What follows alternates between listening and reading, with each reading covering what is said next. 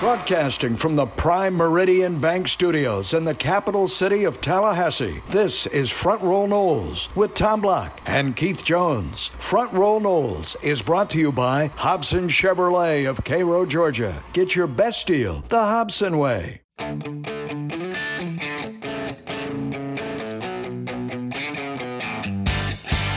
day, everybody. Tom and KJ back with you. And Keith, um, now when I say good day, I, I truly mean it because things have been pretty good for the football team here for the last few weeks. Another There win, a- we'll take it. There was a little bit of consternation in the second half. There's no question, but Florida State uh, rallied just enough to eke out that three point win and uh, continue a, a little bit of a mini winning streak. Uh, but I like the ball game. I, I, I like the ball game. Though there's plenty of things to work on. Uh, obviously, the coaching staff will be the first to admit there's plenty of things to, to correct, but uh, a win's a win. And in uh, today's environment, the way things are, I'll take a win every time. I was asked on Friday, we did an FSU event, and so people were chatting me up about football. What do you think about the game? And I felt good about the game. I said, I, I feel pretty good about the game. I think Florida State's going to win. And so, they, of course, they asked for a score. I said, well, the score is going to be you're going to be sweating it in the fourth quarter, which at, as the game unfolded, I didn't think that was going to come to fruition. But the, the reality is this, Keith. This team is, as we continue to talk about, it's getting everything out of the sum of its parts. It doesn't have incredible depth. The other teams are on scholarship too, as Jimbo used to say. They made adjustments, and so you end up in a ball game. But I, I think we got to look at this. The positive is certainly that they won, but also that this is a team that going into the year, we, we didn't think they could handle adversity because they couldn't. And now they're handling adversity and finding ways to still win the football game. when you get down to being nitpicky, which we're prone to do on this show, uh, the biggest thing that jumps out to me is the next level of improvement needs to be adjustments at halftime and reactions and, and changes to the other team's adjustments. Because the one glaring thing that jumped out of this ball game is that the defense played lights out in the first half and then Boston College made adjustments and scored on their next three possessions of the second half. Now, they were aided by some things, and Florida State kind of uh, shot themselves in the foot a couple of times. But that becomes the next thing that this team, this staff, this program needs to start working on uh, as it relates to continuing to getting better. Yeah, I think that's fair. I do think, particularly when you talk about the Florida State defense, and and we've seen this over the last few years. The the offense can be really good at times, but then there's a lot of times where it doesn't eat up much clock and the defense is back out there. But the defense does not have a ton of depth, and I really feel like as these games go on, it starts to show up late in the game because as good as 11 and four are in that defensive front. I mean, it, it, it, there's not a second team that's coming in. There, there's second teamers that are stealing some snaps, but the first teamers are playing the lion's share. And so I, I do think they start to wear down a little bit. I mean, and really in the secondary, Keith, and this is part of the reason the secondary has settled down, they're not changing parts and pieces out there either. So, I mean, you're really playing, I don't know, 15 or 16 guys on defense, period, over the course of the game. You're, and that's about it, it feels like. There was a time back in the day when it was not uncommon for a player to take 70 or 75 snaps on the defensive side of the ball. But in today's environment, you know, you get around 50, 55 snaps from any one player, and that's about the norm. And you're exactly right. If you go back and look at the snap count, there's six or seven or eight guys on the defensive side of the ball that are playing 60 plus snaps and and that's just hard to do. That doesn't mean they're soft. That doesn't mean they're not in shape. It's just the way the game has changed. And uh, that depth issue particularly on the defensive side of the ball is of concern. And there's only one way to to address that. There's only one way to fix it. That's the recruit and the transfer portal. And you're not going to do that mid mid year or, or at the end of the season. So it is what it is. So, to your point about reacting to the other team's adjustments, what did you see that BC did differently? Certainly, their quarterback was getting killed, so they did a better job with the pass pro in the second half, and they got their the best receiver on the field today for either team was uh, Zay Flowers, I think that's his name, but the, the the kid who scored the touchdown on the long pass, he ended, he wound up with three catches. He would he did not have a catch in the first half, but what did you see schematically that BC did, or what would you pose Florida State should have done to counter? Well, what, what they did is they would put a tight end in tight, and or they would chip with a back in order to try to slow four and eleven, and it worked pretty well. Uh, but the bigger thing that they did is they started targeting. They started targeting Flowers. You know, he only had one target by my count in the first half, and he ended up with five targets and three catches in the second half for 92 yards, including that big uh, 44 yard uh, reception. And, and so they went back to their strength. And uh, as you mentioned, FSU uh, continued to do what they do, which was good. But uh, after a period of time, BC was able to find a few holes.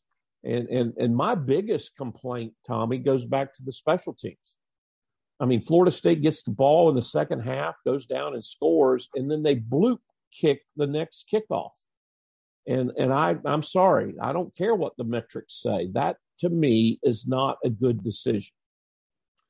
Well, and that's when BC got a short field. They took over at the Florida State 40, and they they got some penalties to aid their cause, but they but they scored on that job. I would agree uh, on that front. And, and as the game went on, Florida State uh, earlier in the game, in terms of their own returns, they were bringing them out, and then they just started fair catching them to take the ball at the 25. So they, they did make that change. Uh, I, will make this point about special teams real quick, Keith, because I, I do believe in the way they coach special teams, and I believe in the coaches. But it has it has not been what what anybody wants to see this year, and and they've got to clean it up. Unfortunately, they've been getting by with it. But there's a there's a kid. I don't know if they showed this on the game because he's he's a number on special teams. He's he's not a specialist or a returner, so nobody's really paying attention to him. But it's Joe Lang. He's number 41. I don't know if you saw, but he got hurt early in the game and he wound up out for the game. His arm was in a sling on the sideline, so he's was done for the day. He's probably done for the season. But earlier in the year, I had talked to John Papuchis about who on the special teams is somebody that's sort of an unsung hero, and that was the name he mentioned. He's a kid who transferred in from Holy Cross, a right. Florida kid. But so and so he he picked out Joe Lang and said, you know, he's on all of our special teams. So he he, he presented him to me. Now, I didn't definitively ask, is he the MVP? I don't know that he would say that, but he's a glue guy. And so you lost your glue guy that's on every special teams unit, and yet you still were trying the, the bloop kicks and trying to bring some returns out. Uh, to, to me, that was that was a curious decision. I, I, I agree because that is when momentum swung. Obviously, you pooch kick it because you think you're going to stop them there at the 20. It didn't work out that way, and it flipped the field, and that is when BC got life. And my point is simply, as we've talked about, and this is not, this is a criticism. This is not to say that the thought process is totally wrong. It's, it's within context. This team is not good enough to play by the metrics on, on the special teams. You need to play by the book on the special teams.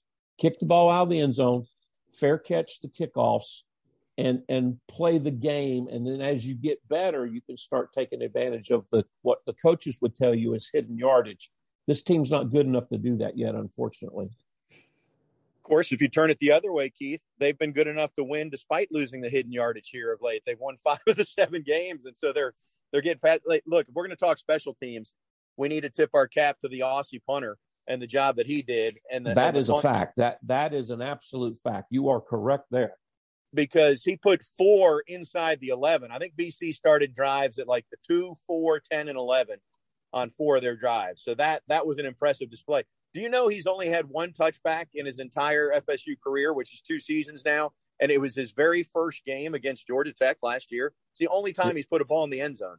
Did not know that. The only other stat, and it's not related to special teams, but it was pointed out during the telecast that I had not paid attention to is that this is the fifth game out of 11 that Florida State has been involved in a contest in which the point spread was three points or less. And the Noles are three and two in those ball games. Back to the lose big, lose close, win close, win big. Florida State's right in the middle of that apex or trough, whichever way you're going. Well, to your point, when you're in games that come down to one possession, all these little details matter. The hidden yards matter, the penalties matter. We'll get to that in a little bit, but but game management, clock management matters. And I think we got to tip our cap to Norvell for two weeks in a row in the way he finished off this football game. Keith, I'm trying to do the math in my head when they took it over after the interception. And I'm thinking, well, they're going to come up a few seconds short.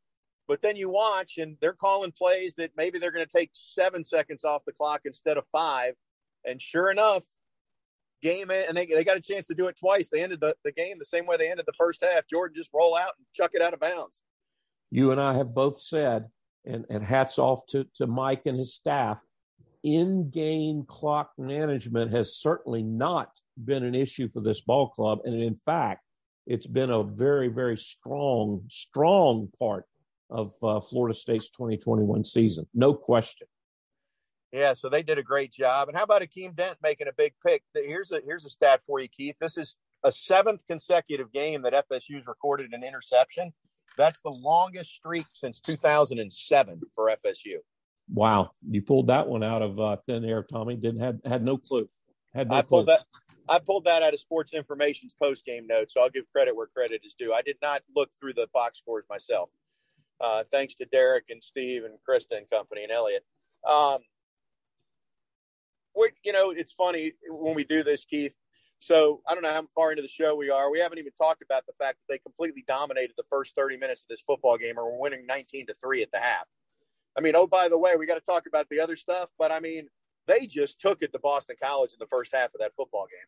One of the things that was obvious to me, and even during the, the televised broadcast, it was made known this offense on the offensive side, this was a much different attack than last week or even the week before.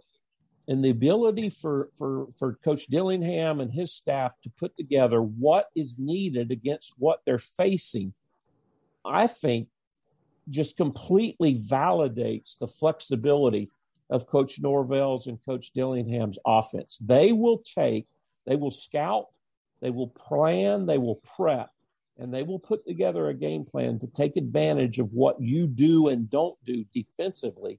And as you mentioned, we made the comment last week and, and maybe in weeks prior that, oh, that's the best 30 minutes of Florida State football ever.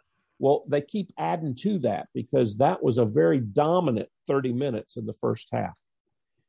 Well, and we thought Florida State might be able to run the football against BC, but BC loaded up to stop the run. And so Florida State went the other way, and that was the most passing yards Boston College has allowed this year.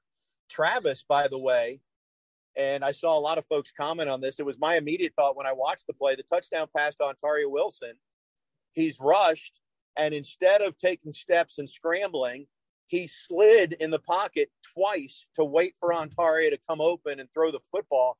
And that is what you call the evolution of a quarterback, Keith and and an unbelievable downfield block by the tight end to, to get Pookie into the end zone. I mean, a, a all round well executed play. Yeah, so Jordan played well, three touchdown passes, ties his career high. How about the catch by Malik? By the way, been a while since we've seen a FSU receiver go uh, make a play like that. Agreed. Agreed. I mean, Parchmann had a huge catch last week, but he didn't climb the ladder and high point the football and have to do all that with a defender right there. Um, I'm, I'm, trying to think of, of, other things in here, Keith, before we get to the uh, elephant in the room, uh, which would be the the zebras.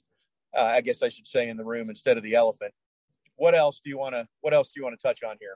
Well, I, I think that again we saw effort, we saw um, cohesiveness I mean, you didn't see receivers breaking free on big plays. The, the long plays that Boston College executed were because they executed, not because Florida State broke down. And, and, and defensively, I think this was as good a performance. I mean, all the folks that are legitimately have voiced concerns about Adam Fuller's defense this is a squad that now that he has the people that he wants in there and, and is willing to play the youngsters who now have experience. As I was told when I was a sophomore, you're not a sophomore anymore, you're a junior when you get halfway through the year. These freshmen are not freshmen anymore, they're sophomores. And and they're starting to play with confidence that's associated with that experience. You know, all the naysayers out there talking about this defense doesn't perform well, they don't do this, they don't do that.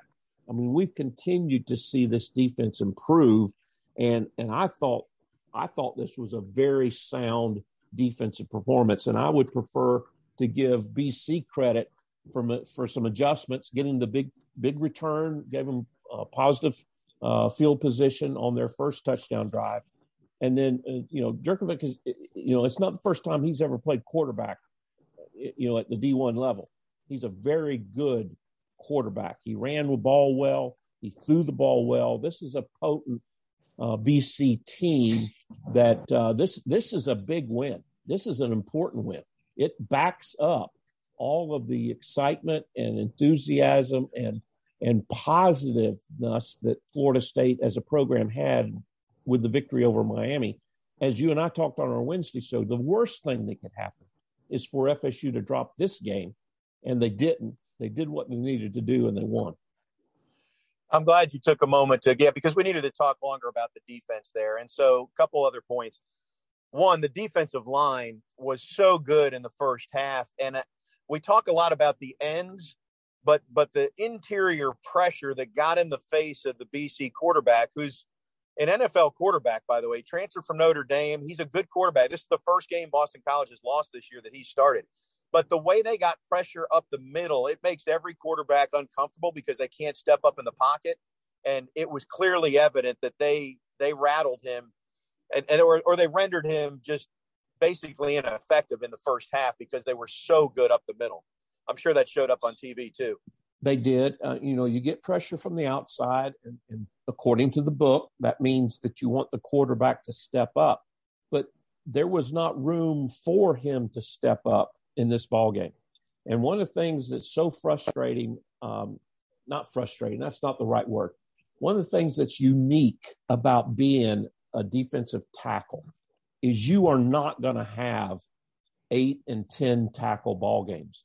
You are not going to have games in which you get two or three sacks. You are not going to have the numbers that make people that don't understand how defensive work to say you had a great game. I mean, I thought, other than the one offsides penalty, uh, Cooper played a great game. Well, he finishes with two tackles.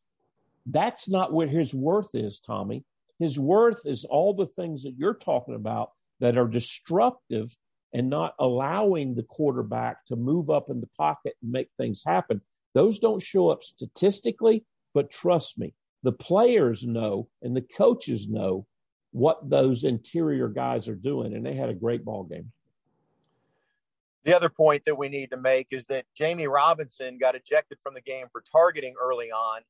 And so, two components here. First, how would Florida State respond to that? Because if you look at the way this year has unraveled, when Florida State's defense started getting better, it's when Jammie Robinson moved from nickel to the safety spot and Kevin Knowles started playing the nickel. That's when things got better for FSU's defense. So when he gets ejected, what was it? Plus or minus the start of the second quarter, right? In that time yes. frame? Yes.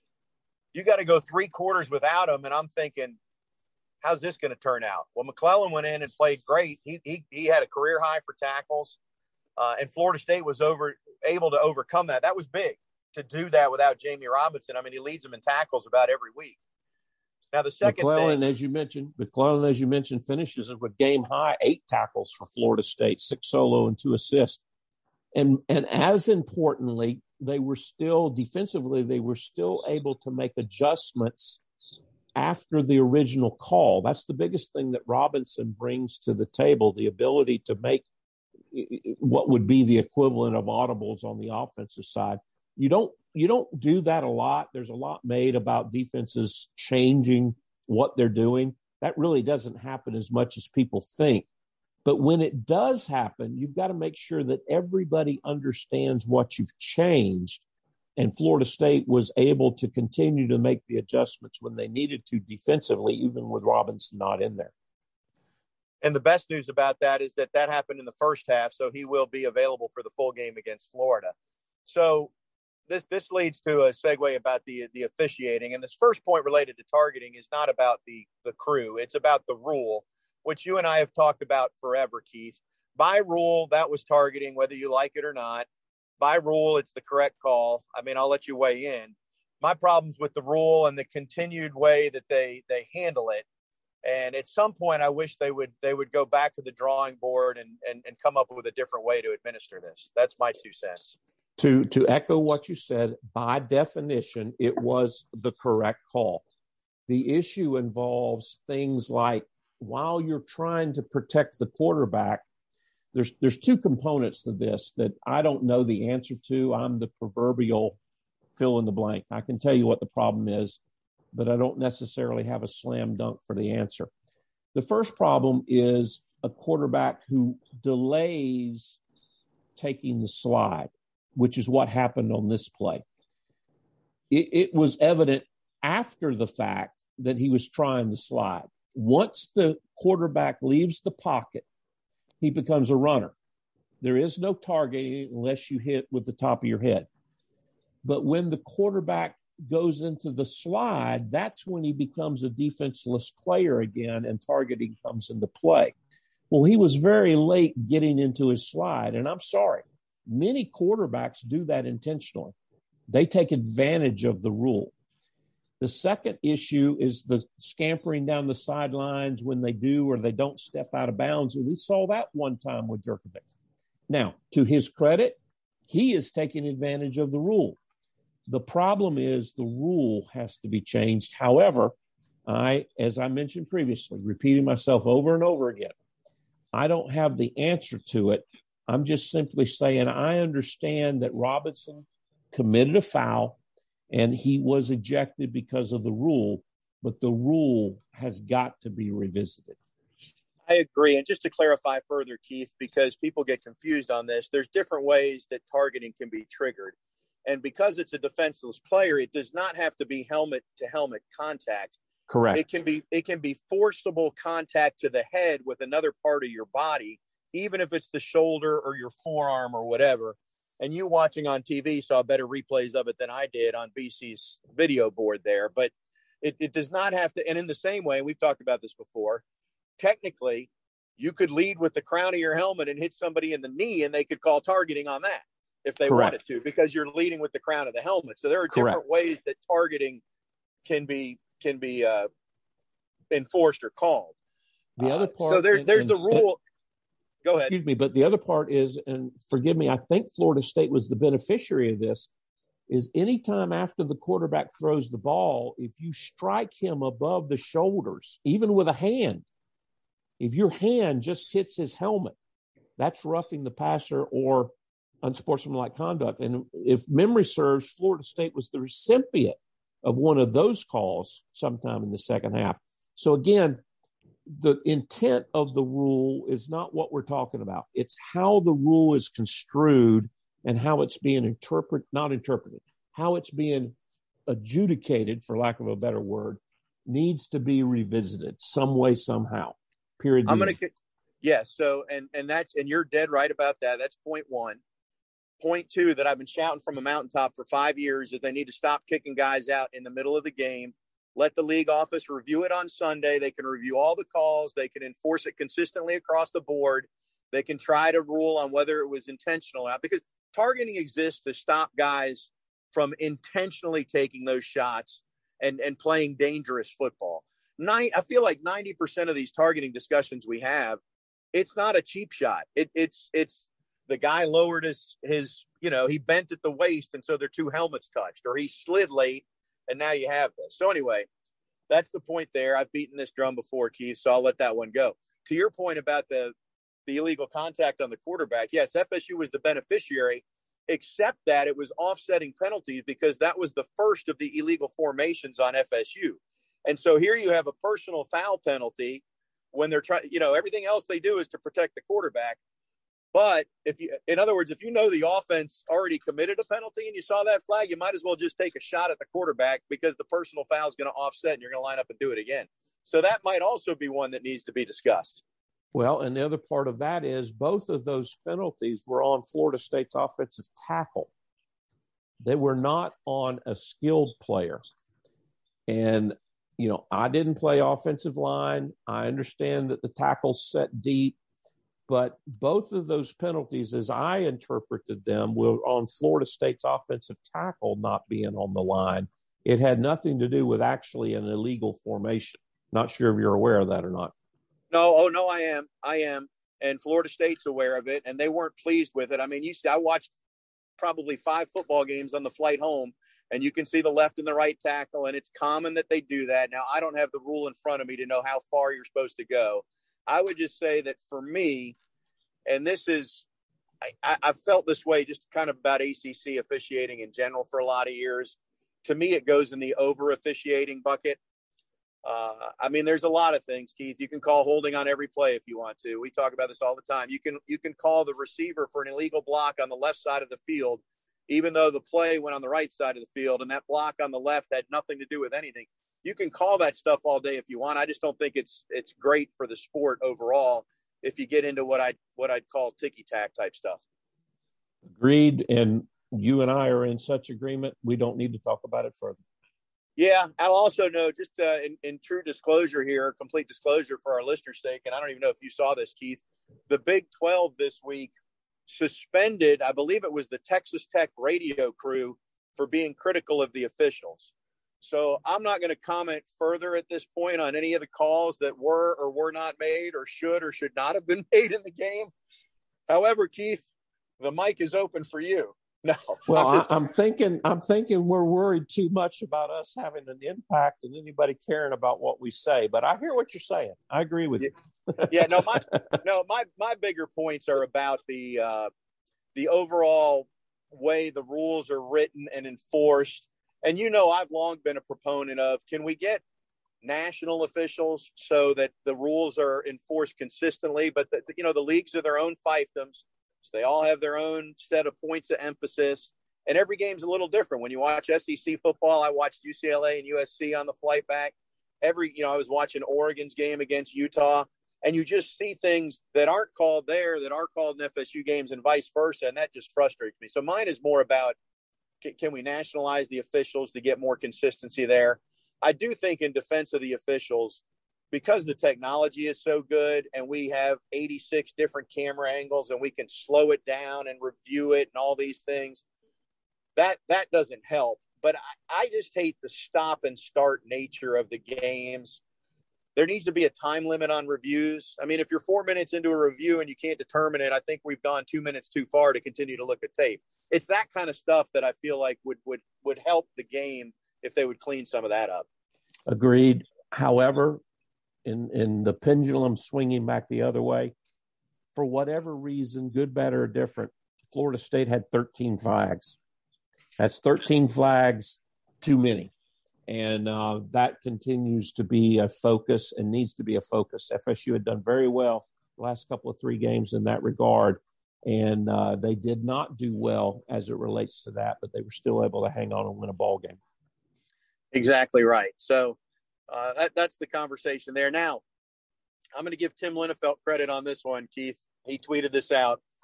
He's calling this Saturday's game, FSU versus Florida, the eligible because we're trying to see who's going to get eligible to go to a bowl game. So props to Tim Linafelt, the eligible. I like it. I like it. Timmy Timmy has a way of coming up with things, doesn't he? Oh, uh, so let's yeah. I, I miss having him on the show. Shout out to you there, Mr. Linafelt good line. Uh, it, it is crazy to think, Keith, and we have I, we haven't glossed over it because we do this show every week, but this is a team that was 0 and 4 that now has a chance to get bowl eligible. They've won five of their last seven.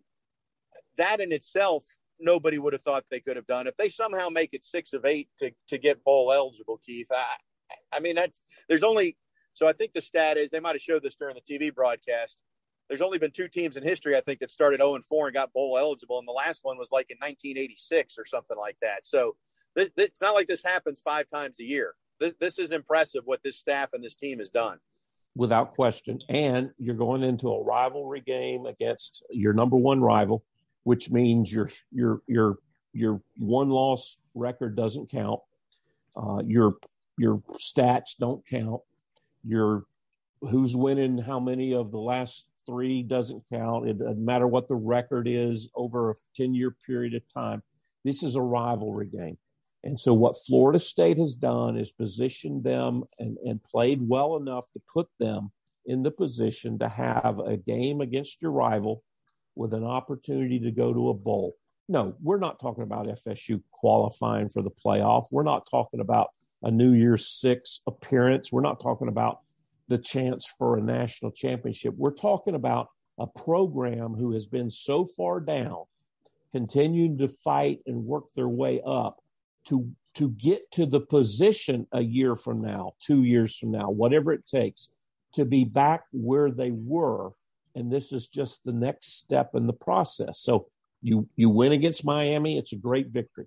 You hold on to win against Boston College. You look at what you did well, you maximize that.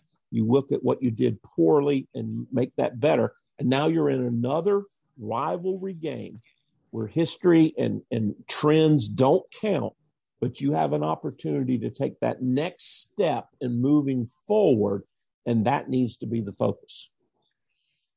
We talked about this last week, Keith, briefly, and I didn't watch the Florida game, but I know they lost to Missouri, and I know that apparently they played for overtime when uh, they had a minute left with the ball and only had to go 40 yards to get into field goal range, and so it, it's the exact opposite karma, momentum, belief, whatever word you want to use that's going on in Gainesville right now.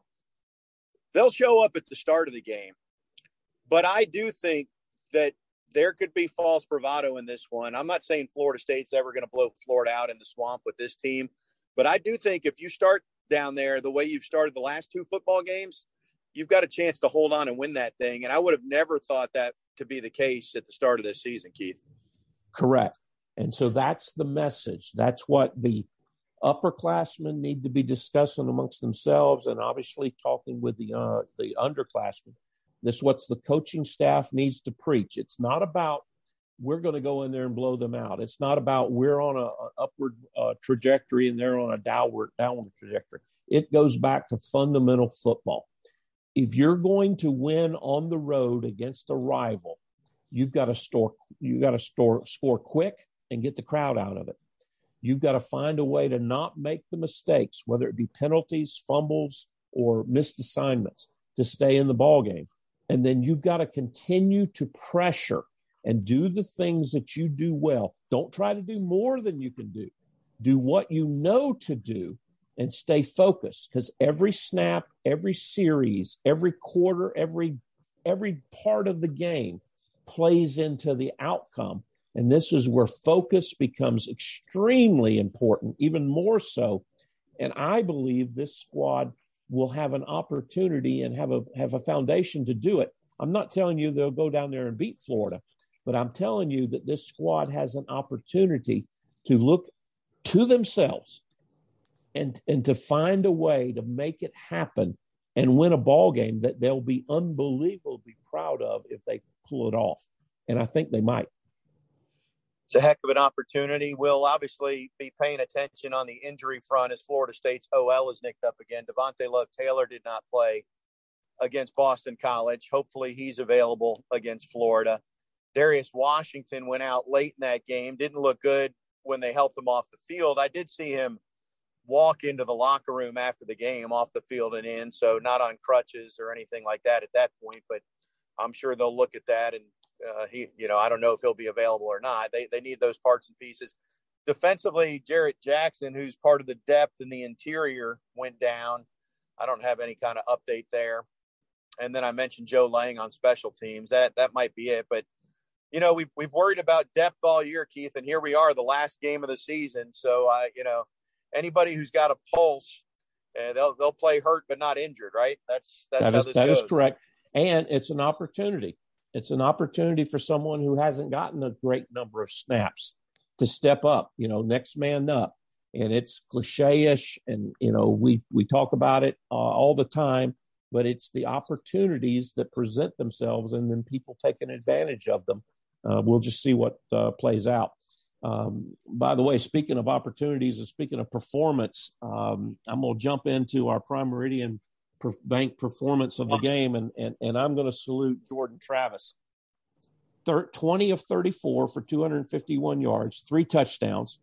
He was sacked three times, but he did not throw a single interception.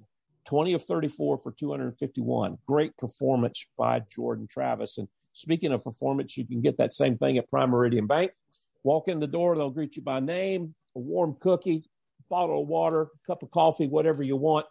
Uh, one of the greatest places in Tallahassee to work for. They've got branches in Tallahassee, Crawfordville, and down in Lakeland. Uh, they do whatever it takes in order to make it work for you. Prime Meridian Bank. Try my bank. Visit them at www.trymybank.com. Prime Meridian Bank, member FDIC. Well deserved for Jordan Travis, who, by the way, has outplayed the higher profile headlining quarterbacks here the last, few you know, I, I think you could argue he played better than Clemson's quarterback, outdueled Miami's quarterback, played better than BC's quarterback, who was getting a lot of attention. Jordan's Jordan's certainly maturing and getting more and more comfortable each time out there at, at, the quarterback position. Keith, one person we haven't mentioned that we need to, and I have a feeling it, it may be coming up next, but the linebackers for Florida State have not been great this year, but I think we need to salute Kalen DeLoach, who really has gotten better as the season's gone on and played a good football game and had the safety, which you win the game by three, and he he was responsible for two of them, so that wasn't insignificant. It also got the ball back to Florida State, and they got a field goal at the end of the first half. That was a big time football play and a big game for Kalen DeLoach. Tommy, we've been doing this way too long because my joint defensive players of the game are Hobson defensive players of the game, Hobson Chevrolet, are Kalen DeLoach and Keir Thomas. Now, as you mentioned, DeLoach was seven tackles. Two of them were tackles for loss. He was also credited with a pass breakup. And then when you look at Keir Thomas, he too had seven tackles, two sacks, three TFLs. And Tommy, he was credited with six quarterback hurries, was Keir Thomas. So Keir Thomas and Kalen DeLoach are Hobson Chevrolet defensive performers of the game. Hobson Chevrolet, located up in Cairo for all your new car, used car needs. Go up and visit our friends at Hobson Chevrolet. Get your next car the Hobson way up in Cairo. Yep, we don't script it. We just know where it's going to end up, Keith. That's the way it works out. We have been doing this for a while. Anything we else we need? Anything else we need to add? Well, I, I would just tell you that there'll be those that say that FSU squandered that great first half and uh, made a ball game close that didn't need to be close. But as you and I've talked about, until this team gets additional depth and until this team continues to believe in themselves, although they've started down that road, and can, until they continue to believe in themselves, this will be a team that's got to rise to the occasion. And the positive is that they've done that in the last couple of weeks. And that's what I will choose to pay attention to. No clue what will happen down in Gainesville against Florida, but I like FSU's chances. We'll talk about that more on Wednesday when we've got some more time. I agree. I agree. It's been it's been fun. By the way, I mean Florida State was underdogs in the game. That's the second side game. It's a side game. It's a side yep, game. Second, you can go well, on. You second. can go online, and there's a great YouTube already posted. I believe it. I believe it's Keir Thomas that is taking yeah. up some of the Boston College turf. Yep, Keir Thomas was involved in that for sure, and it's the first time in a lot of years Florida State has had two side games in the same season. Now that's when when you're going to the college football playoff, you're not an underdog on the road, so you don't have side game opportunities. And then when things aren't going well, you got a lot of side game opportunities, but if you're not winning them, you're not bringing back sides. So the point here is the same we've been making. Uh, Florida State is winning some of these games now, and guess what? Florida, despite their loss to Missouri, is going to be favored by a few points over FSU, probably in the five range, I would think, four or five. Which means that, and that one's always a side game, I guess, when you're playing in Gainesville. So the, the Florida game is always a side game, just yeah, to clarify. Yeah. That is correct. Yeah, always a side game. So the spread doesn't matter there. All right, we're out of time. As Keith said, we do this every Wednesday at noon, and we will uh, talk to you then. Uh, he's Keith. I'm Tom. Thanks for tuning in to Front Row Noles.